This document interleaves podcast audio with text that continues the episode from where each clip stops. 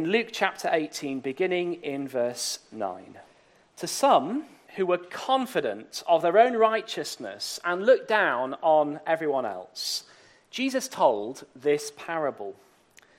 Two men went up to the temple to pray one a Pharisee, and the other a tax collector.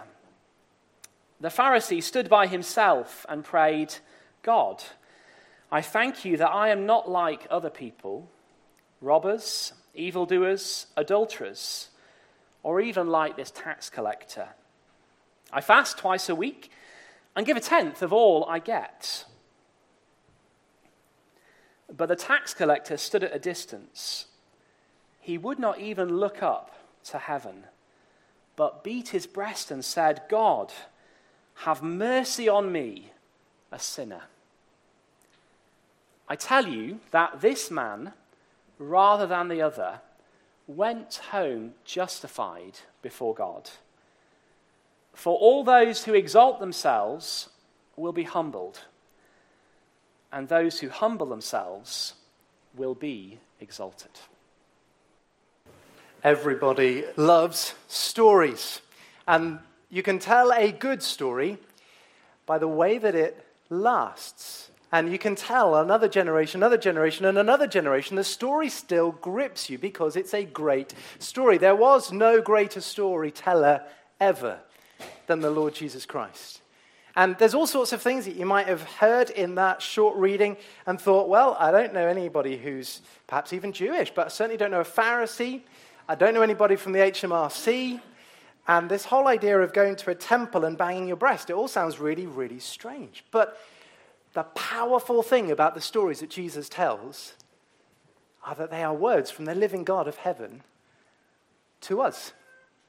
And there is truth, there is life giving truth in these stories for us. It's just as relevant for us today as they were 2,000 years ago when Jesus first told this parable. And here, here's why it's relevant. Even if the Pharisee tax collector temple thing doesn't really ring true, I'm not going to ask you to raise your hand, but I wonder how many people would like to know how can I know I'm right with God? How can I draw near to God? How can I come to God? That question is as relevant and as important today as it was 2,000 years ago. And that's why Jesus told this story. It's in the context of a section talking about prayer, which is why Jesus tells a parable about people going to pray. But the specific thing that he wants us to know is in verse 9, if you've got a Bible. Some were confident of their own righteousness and looked down on everyone else. That's the key question. Even if perhaps you have never prayed before, ever in your life, there will perhaps have been some time when you have thought, if there is a God somewhere, how do I draw near to him? How can I speak to him? How can I come near him? That's why Jesus told this parable. And the story is really simple. We've got two very different men who ask two or say two very different prayers, and they have two very different results. And when you look at the men, they couldn't be more different. In Jesus' day, the Pharisees were the super strict religious types. Maybe you think you know some. Um, these guys take it to another level. They are the uber strict rule keepers. Not only did they think they could keep all of the laws in the Jewish Bible, they also added loads more laws that they needed to keep as well, all to prove how Jewish and faithful and godly they were. And they loved to do it for everybody else to see. You may know a Christian and you know they're a Christian, but they don't shout about it all the time. These Pharisees were very different. They wanted every single person to not only know, but to see them practicing their religion. And it meant that everybody expected this Pharisee to be in the temple to pray. He's the guy you expect to be there. Tax collectors not. A tax collector could not have been more different. If you read through Luke's gospel, tax collectors keep reappearing, and basically they're the bad guys as far as the Jews are concerned. They're the bad guys not just because 2,000 years ago people were as reluctant to part with their money to pay taxes as they are today. That's true, but that's not the big problem. And not only is the problem that the way tax collectors worked is that this man would have been a Jew and he had been giving the taxes to the Roman Empire, this non Jewish nation that had taken over the nation of Israel. So he's a traitor as well. But even that's not the big problem with the tax collector. The way a tax collector earned their money was they overcharged and skimmed money off the top to line their own pockets. So if you saw a wealthy tax collector in Israel, not only would you think of them as a traitor, but they were rich because you were poor. So you've got Pharisees who kept the law and made extra laws so that everybody would know they were righteous. And then you've got tax collectors who broke the law and cheated their own nationals. It couldn't possibly have been more different. And the tax collector is the very last person you would expect to be stepping into a temple to pray to God. But here they are, and they pray two very different prayers. And what we need to see is how what they prayed showed what was in their heart. Matthew explained at the beginning the key question about this passage is how can we draw near to God? And, and for the Pharisee, it's all about him. He, yeah, he addresses his prayer to God. That's the first word he says in his prayer. But if you look, everything else is all about him. In fact, you could retranslate uh, verse 11 uh, and say that the Pharisee stood and prayed to himself, which is basically what he did. He recited all the things that were good about him. God, I thank you that, I thank you that. And in verse 11, is two things this guy does. Number one, he plays the comparative morality game. Dear God, I thank you that I am not like other people. Now, most of us have played that card at some time. You might not have done it in the way you think about God, but I bet you did it when you were a teenager with your homework. I bet at some point your mum and dad said to you, Shouldn't you be doing a little bit more for that geography assignment? And you said, Well, I've done more than John and Michael. I'm sure it's fine. and if you're a real pro at the comparative morality game, you know that the way to win every time is to compare yourself with somebody who's worse than you. That's exactly what this man does. He doesn't compare himself with somebody who's, who's really loving, who's really kind, who's really sacrificial compares himself with robbers, evildoers, and adulterers. Now, don't mishear me. Of course, it is right not to be a thief and to be a faithful husband, but is that really the standard that we think God is looking at when he looks at the human heart? And in verse 12, he shifts gears. He goes from comparative morality to performance. I fast twice a week and give a tenth of all I get. Now, that perhaps doesn't mean a great deal to you because maybe it's the first time in your church you've never fasted before. Tithing, giving a tenth, that's new. Let me set it in its context. Jews only had to fast once a year. This guy does it twice a week. And they only had to tithe to give a tenth of what they had on some of their crops, not on everything. So here's, here's this Pharisee bragging about the fact that he is way better than everybody else. This is his basis for drawing near to God. He's better than the worst of people, and he's doing more than his fair share. So, dear God, please will you accept me? Now, that sounds a bit more contemporary, doesn't it? In fact, thinking about this passage this week, I was reminded of little Jack Horner, who sat in the corner eating his Christmas pie. He put in his thumb and pulled out a plum and said, What a good boy am I. Quite a lot like the Pharisee, isn't it? The problem with the Pharisee was that he didn't recognize the person that he was standing before. And that makes all the difference in the world. I'm building a shed with some friends at the moment. And uh, at the end of a hot day in the sun, I'm not a pretty picture. My t shirt is soaked in sweat. My shorts are covered in sawdust and grime.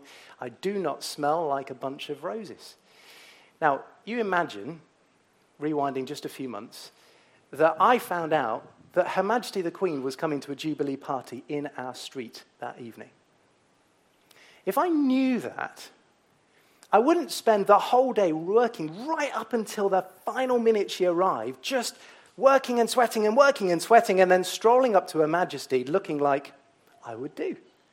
You'd finish early, all of us would. You'd, you'd get changed, you'd have a shower, you'd make yourself look as good as you possibly could because who you are meeting matters. And that brings us to the problem.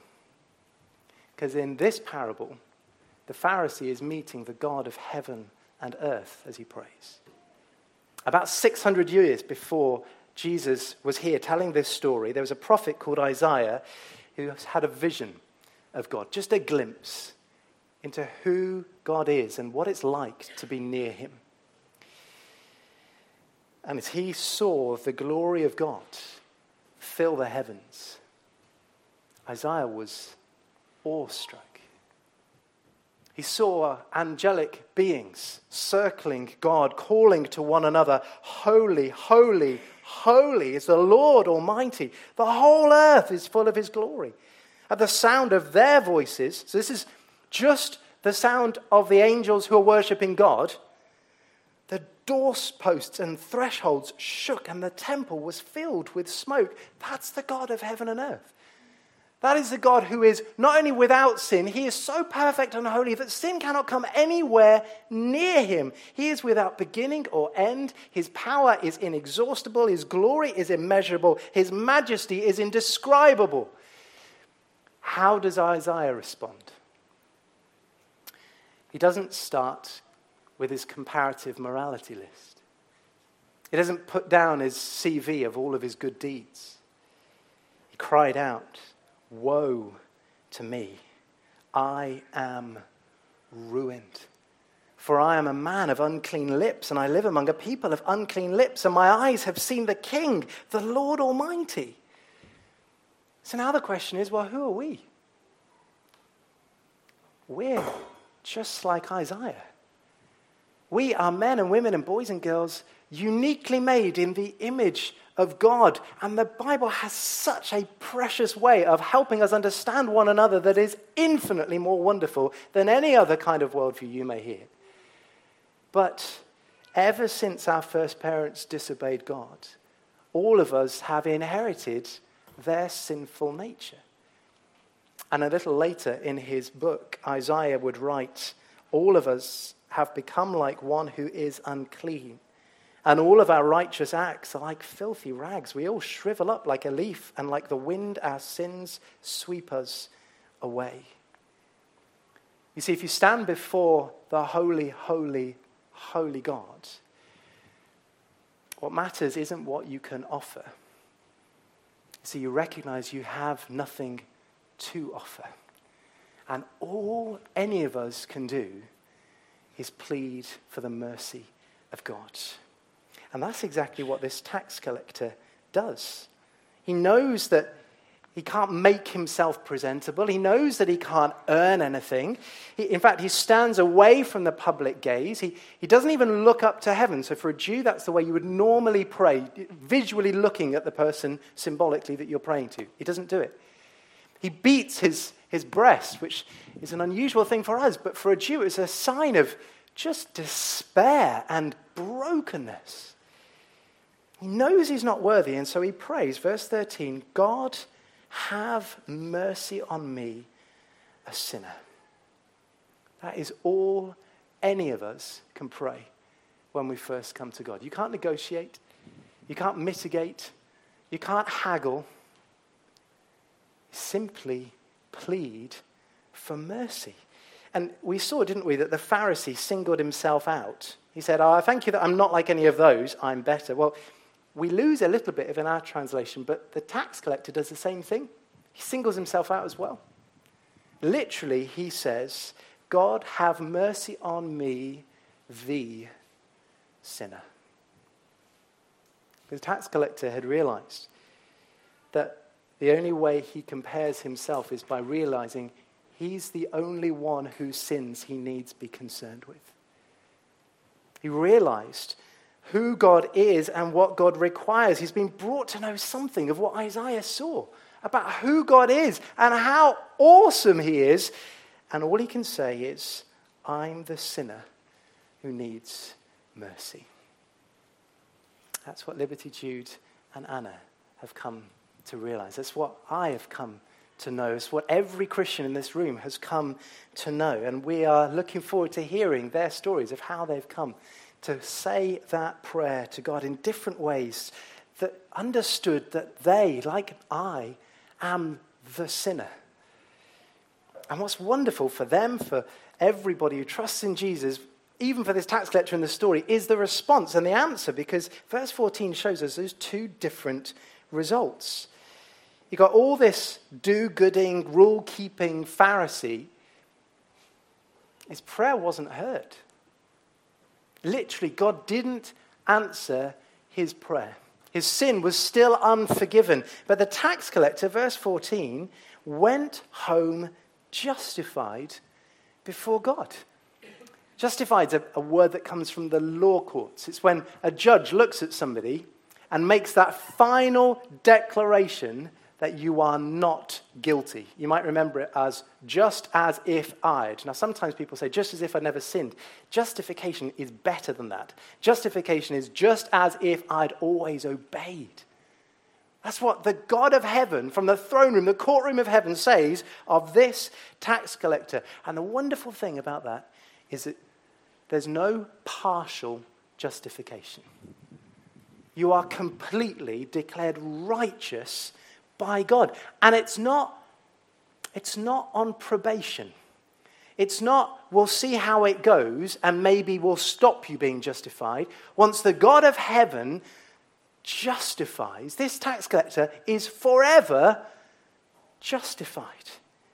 His guilt was washed away, all of his shame completely covered, all of his sin, God deliberately never remembers. God can't forget. He chooses never to remember, which sounds amazing, doesn't it? But I know it's hot. If you're still thinking, you're probably thinking, how could God do that? Because the tax collector's a genuine sinner. Like he sinned against other people, cheated them out of his money, at least, and all the other things that he would have done. But the Bible tells us all sin is ultimately against God. So if God's a holy God, and he's a just God, how is it possible for him just to forgive all of this sin? As he's done for Anna and Liberty and Jude. As he's done for me. Well, you have to go back to verse 13 for the answer. Because we read what the tax collector said God, have mercy on me, a sinner. And when Luke originally wrote that, have mercy is an unusual verb. There's another way of saying have mercy in the Bible, and Luke doesn't use it. The only other time in the Bible where this is used is in Hebrews chapter 2. And there we're told that Jesus, the eternal Son of God, had to be made like them, that's you and me, human beings, fully human in every way, in order that he might become a merciful and faithful high priest in service to God. Here we go. And that he might make atonement. There it is, it's the same verb as we've got have mercy, make atonement for the sins of the people. Now, again, you may never have heard of the word atonement. That's fine. For the Jews, atonement was one of the most important ideas and words in all of what it meant to be Jewish. Because once a year, on the Day of Atonement, a sacrifice would be made. And when that sacrifice was made, that shed blood was like a shield a sponge absorbing the judgment of God against the sins of the people, so that the judgment having been paid, God could now be gracious and merciful and loving to the people despite their sin, because he dealt with the sin. Now, you think about that. If people are the ones doing the sinning, animals can't be the one that pay the price. That's just not fair. And you're right. Because the animals weren't the final solution, the animals were the signpost to the only solution the solution that shows us how God can have mercy on sinners like me. This is love. Not that we loved God, but that He loved us and sent His Son as an atoning sacrifice for our sins. Lots of people like to say that God is a God of love, and He is. But that love is costly. Very, very costly because it had to deal with our sin. Jesus is not only a literal human in history. But he is the Son of God who came into the world, not just to live the perfect life that none of us could live. He came to die, not just to die on a cross to give us an example of how much God loves us. He came to die to take our punishment, to be that covering, so that God, having dealt with our sin, could now love us and show his mercy and grace to us. And the wonderful thing about this parable is it reminds us how all of that can be true for any of us tonight. What did the tax collector do? He prayed, God, have mercy on me, a sinner. That was it. With a, a genuine heart, he prayed that prayer. And what are we told? He went home justified. That could be your story tonight as well. You could leave this place having asked God to have mercy on you and know that you are right with God. It's a gift. We can't earn it. There's no comparative morality. There's no performance. It is a gift given to all who will willingly say, God, have mercy on me, the sinner.